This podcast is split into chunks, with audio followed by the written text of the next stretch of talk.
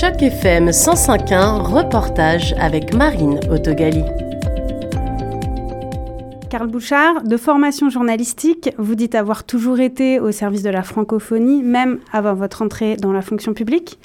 Euh, vous travaillez depuis 2014 au sein du ministère des Affaires francophones, où vous êtes nommé directeur en charge des politiques et services, euh, au moment où le ministère vient de recevoir le mandat d'assurer les 400 ans de présence francophone en Ontario. En février 2020, vous devenez directeur des opérations dans un contexte de bouleversement du commissariat qui passe sous la coupe de l'ombudsman. Et enfin, en mars de cette année, en 2023, le départ de Kelly Bourque euh, vous a propulsé au poste de commissaire intérimaire au service en français. On va commencer peut-être euh, par éventuellement un petit bilan des six mois de ce poste en tant que commissaire par intérim. Merci beaucoup. C'est une belle opportunité d'ailleurs d'être ici pour pouvoir discuter avec vous. Euh, et, et, j'ai pris ce mandat-là avec euh, beaucoup d'humilité. Euh, ça représente énormément d'offrir un service comme celui que l'Ombudsman offre, comme ce que représente le poste de commissaire au service en français, bien que ce soit intérimaire. on est là pour faire respecter la loi sur les services en français.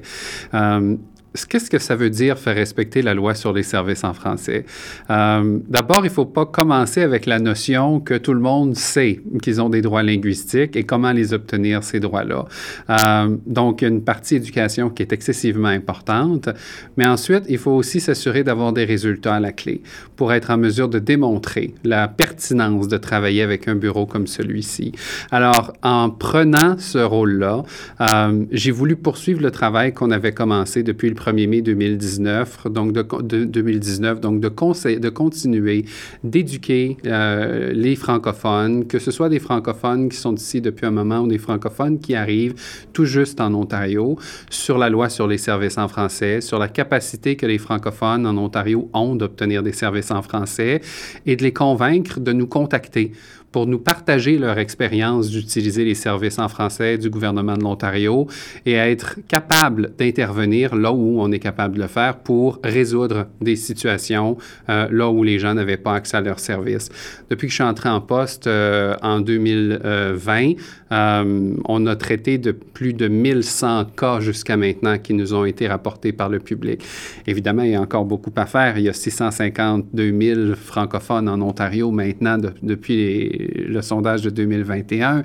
Euh, c'est 30 000 personnes de plus, je pense, que du euh, sondage de 2016. Donc, ça représente énormément de personnes qui se sont joints à la francophonie et qui ont donc des droits euh, d'obtenir des services en français. Et donc, on voit qu'il y a un travail à faire pour être capable d'aller rejoindre le plus de gens possible dans leur réalité, dans leur quotidien. J'espère bien que les gens qui nous entendent aujourd'hui vont entendre cet appel-là et réagiront également. Est-ce que le travail euh, que vous faites, il s'adresse donc, vous avez parlé de différents types de franco-ontariens, est-ce qu'il s'adresse donc principalement à des franco-ontariens de naissance ou est-ce que vous trouvez qu'aujourd'hui les nouveaux arrivants font beaucoup partie des personnes qui s'adressent à vous ou en tout cas d'une population cible pour votre travail? Je pense que toute personne qui parle français ou toute personne qui a un intérêt envers les services en français a le droit d'obtenir ces services en français. C'est ce qui nous rassemble, c'est notre point commun. Euh, on est tous des personnes intersectionnelles, on est toutes des personnes plurielles, arrive avec différentes expériences de vie, différentes expériences professionnelles et on se retrouve en Ontario et soudain on forme une communauté. Euh, et je pense que l'un des points qu'on a en commun, c'est le fait qu'on parle français, c'est le fait qu'on veut obtenir nos services en français.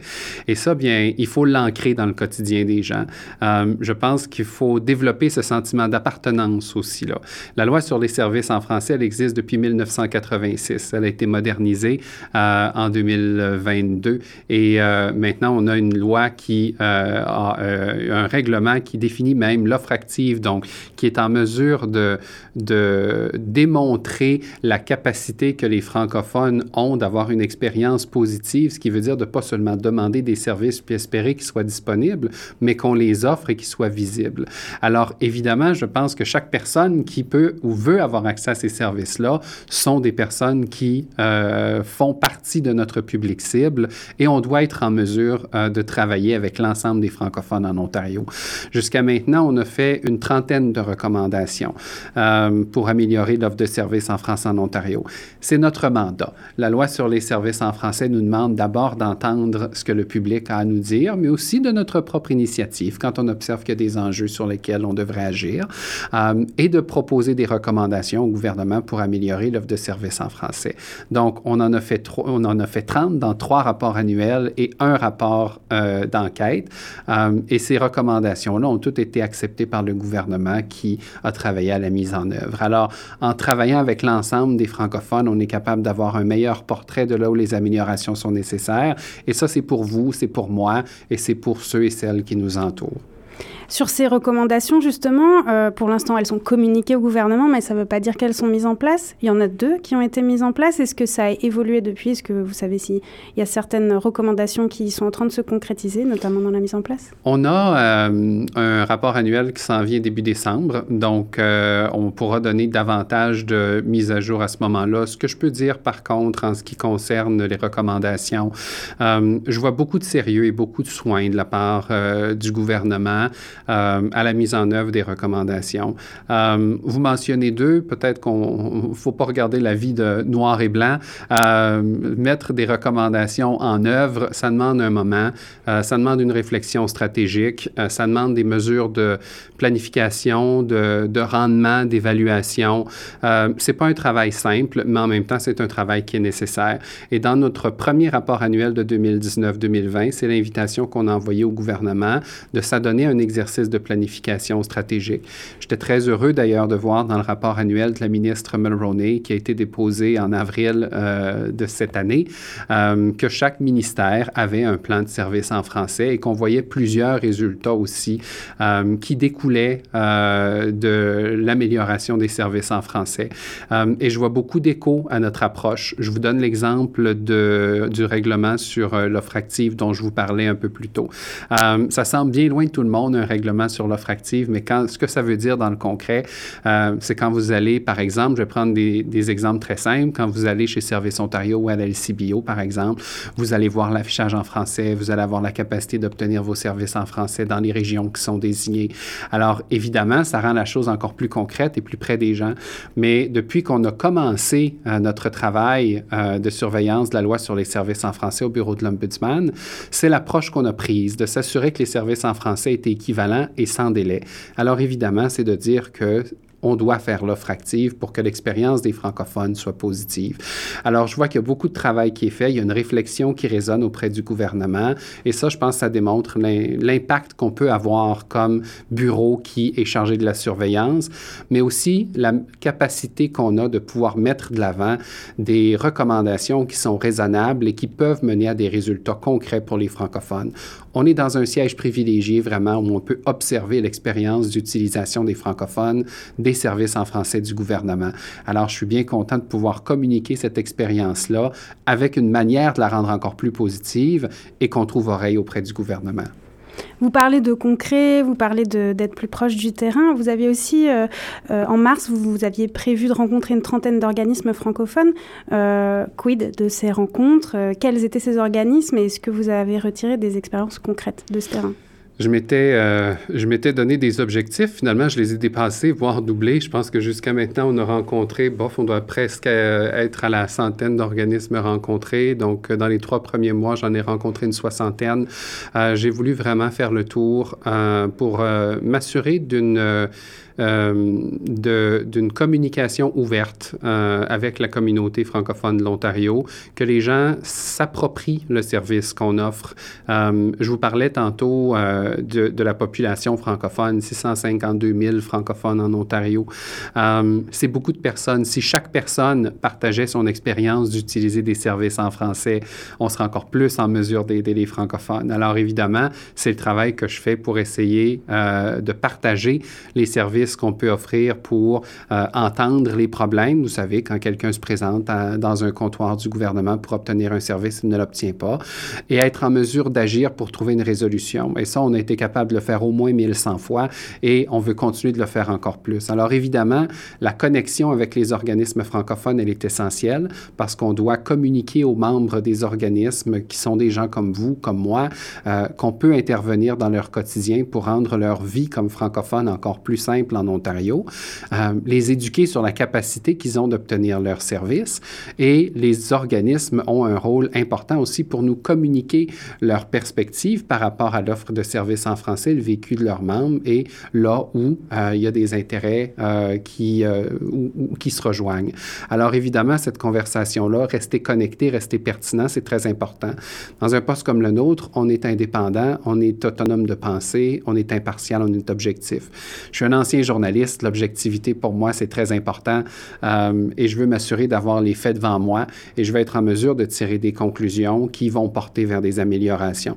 Mais tout ça, c'est un travail collaboratif, autant avec la communauté francophone qu'avec le gouvernement et avec les autres intervenants qui s'intéressent à partager euh, leur expérience. Alors, bien sûr, ce que j'ai entendu de, des communautés euh, francophones m'inspire à chaque jour. Euh, j'ai entendu qu'il y a beaucoup de vivacité, euh, beaucoup de résilience euh, et des fois une hésitation de la part de plusieurs francophones de vouloir manifester des expériences négatives euh, ou des manques de services en français. ça me déçoit parce que je pense pas que les gens devraient tenir leur langue par rapport à un manque de services en français et j'espère pouvoir positionner l'unité des services en français, le bureau de l'Ombudsman, comme l'intervenant qui peut les écouter et qui peut mener à des résultats. Est-ce que euh, vous parlez de résilience euh, Est-ce qu'on peut parler euh, de déception et espérer de la résilience par rapport à ce qui s'est passé à l'Université de Sudbury et au refus de financement de cette université francophone? De façon générale, nous, on s'est penché sur, dans notre rapport d'enquête sur les problèmes financiers à l'Université Laurentienne, sur la désignation et l'importance de respecter les obligations de la désignation. On a fait 19 recommandations par rapport à l'Université Laurentienne sur nos attentes quand on a un organisme qui est désigné et comment suivre le processus de réflexion euh, pour que les obligations euh, demeurent euh, conformes à ce que la loi s'attend et le règlement en vertu de leur désignation. L'Université de Sudbury, c'est un organisme désigné. alors, la réflexion autour de l'importance du respect des obligations et de la loi sur les services en français, c'est une réflexion qui m'intéresse beaucoup. c'est un dossier qui est en évolution et c'est un dossier aussi qu'on suit de près. L'éducation postsecondaire, pour moi, c'est quelque chose d'essentiel. Euh, évidemment, euh, quand on veut assurer euh, la pérennité de la francophonie en Ontario et qu'on veut suivre le préambule de la loi sur les services en français qui veut protéger le patrimoine francophone pour les générations futures, ça signifie qu'il y a des générations futures. et donc, ça prend des opportunités de s'éduquer, ça prend des opportunités d'emploi, et tout ça, ça passe par l'éducation et ça passe par, évidemment, une réflexion stratégique sur l'accès à l'emploi et, et, le développement économique. Alors, des institutions postsecondaires, une programmation postsecondaire, c'est très important. Et évidemment, le plus on en a, le mieux on est.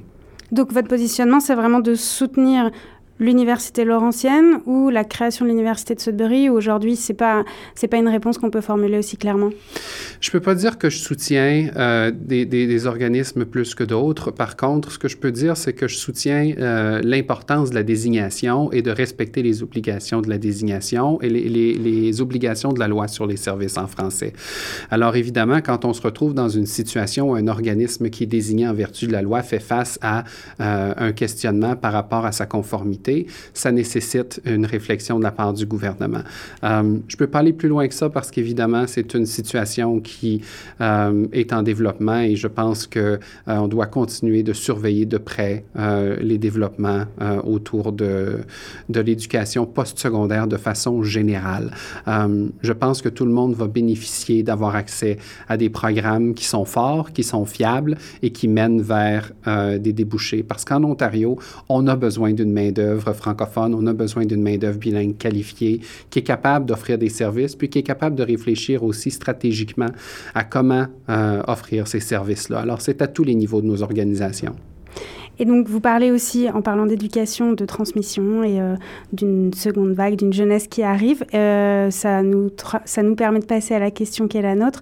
La journée des franco-ontariens et des franco-ontariennes arrive le 25 septembre. Qu'est-ce que ça signifie pour vous en tant que commissaire, euh, en tant que franco-ontarien d'adoption, et puis par rapport justement à tous les programmes qui arrivent et qui, et qui se préparent en Ontario la journée des Franco-Ontariens, c'est excessivement important. Je, remarquais que euh, c'est, euh, ça fait plus de dix ans qu'on, célèbre cette journée-là euh, et j'en parlais à des, des gens qui, qui apprenaient ce que c'était la journée des Franco-Ontariens très récemment. et, et, ça, ça m'interpelle beaucoup parce que je me dis, pour moi, c'est tellement près de mon, présent, de mon quotidien. c'était tellement quelque chose qui est important pour moi, cette journée-là, euh, que de devoir l'enseigner, je me dis, euh, ça, témoigne de l'importance d'avoir une journée qui nous permet de parler de la francophonie, où on peut vraiment euh, rappeler que la communauté francophone en Ontario, elle est vibrante, elle est là. c'est une communauté qui a contribué depuis 400 ans à façonner l'Ontario d'aujourd'hui. On a passé à travers différentes périodes de notre histoire, des périodes sombres, des périodes heureuses, mais maintenant, on est en 2023. Euh, notre communauté francophone, elle change. Euh, son visage est de plus en plus euh, diversifié, riche d'expériences et d'histoires qui nous permet de continuer de façonner cette histoire-là. Alors, la journée des Franco-Ontariens, c'est un temps de réflexion aussi pour chacun et chacune euh, de penser à son identité franco-ontarienne et de penser comment est-ce qu'on s'interpelle les uns les autres et comment est-ce qu'on travaille en communauté euh, pour arriver à euh, d'abord se tenir, se faire entendre et aussi comment on utilise nos outils. Et c'est là où, comme commissaire au service en français, je suis heureux de pouvoir positionner cet environnement-là dans lequel j'œuvre, le bureau de l'Ombudsman, comme étant une partie pertinente de cette discussion-là, où les gens, dans le cadre de, leur identité francophone, peuvent avoir accès à euh, du soutien pour obtenir les services en français et vraiment pouvoir vivre en français en Ontario. je crois que cette volonté d'unification, c'est un beau mot de la fin. Euh, j'en profite pour vous remercier de nous avoir rendu visite dans les locaux de chaque FM. Et puis, euh, ben, je vous souhaite euh, une belle journée des Franco-Ontariens et des Franco-Ontariennes le 25 septembre. Au revoir. C'était une entrevue dans le cadre d'initiative journalisme local pour Choc FM 105.1.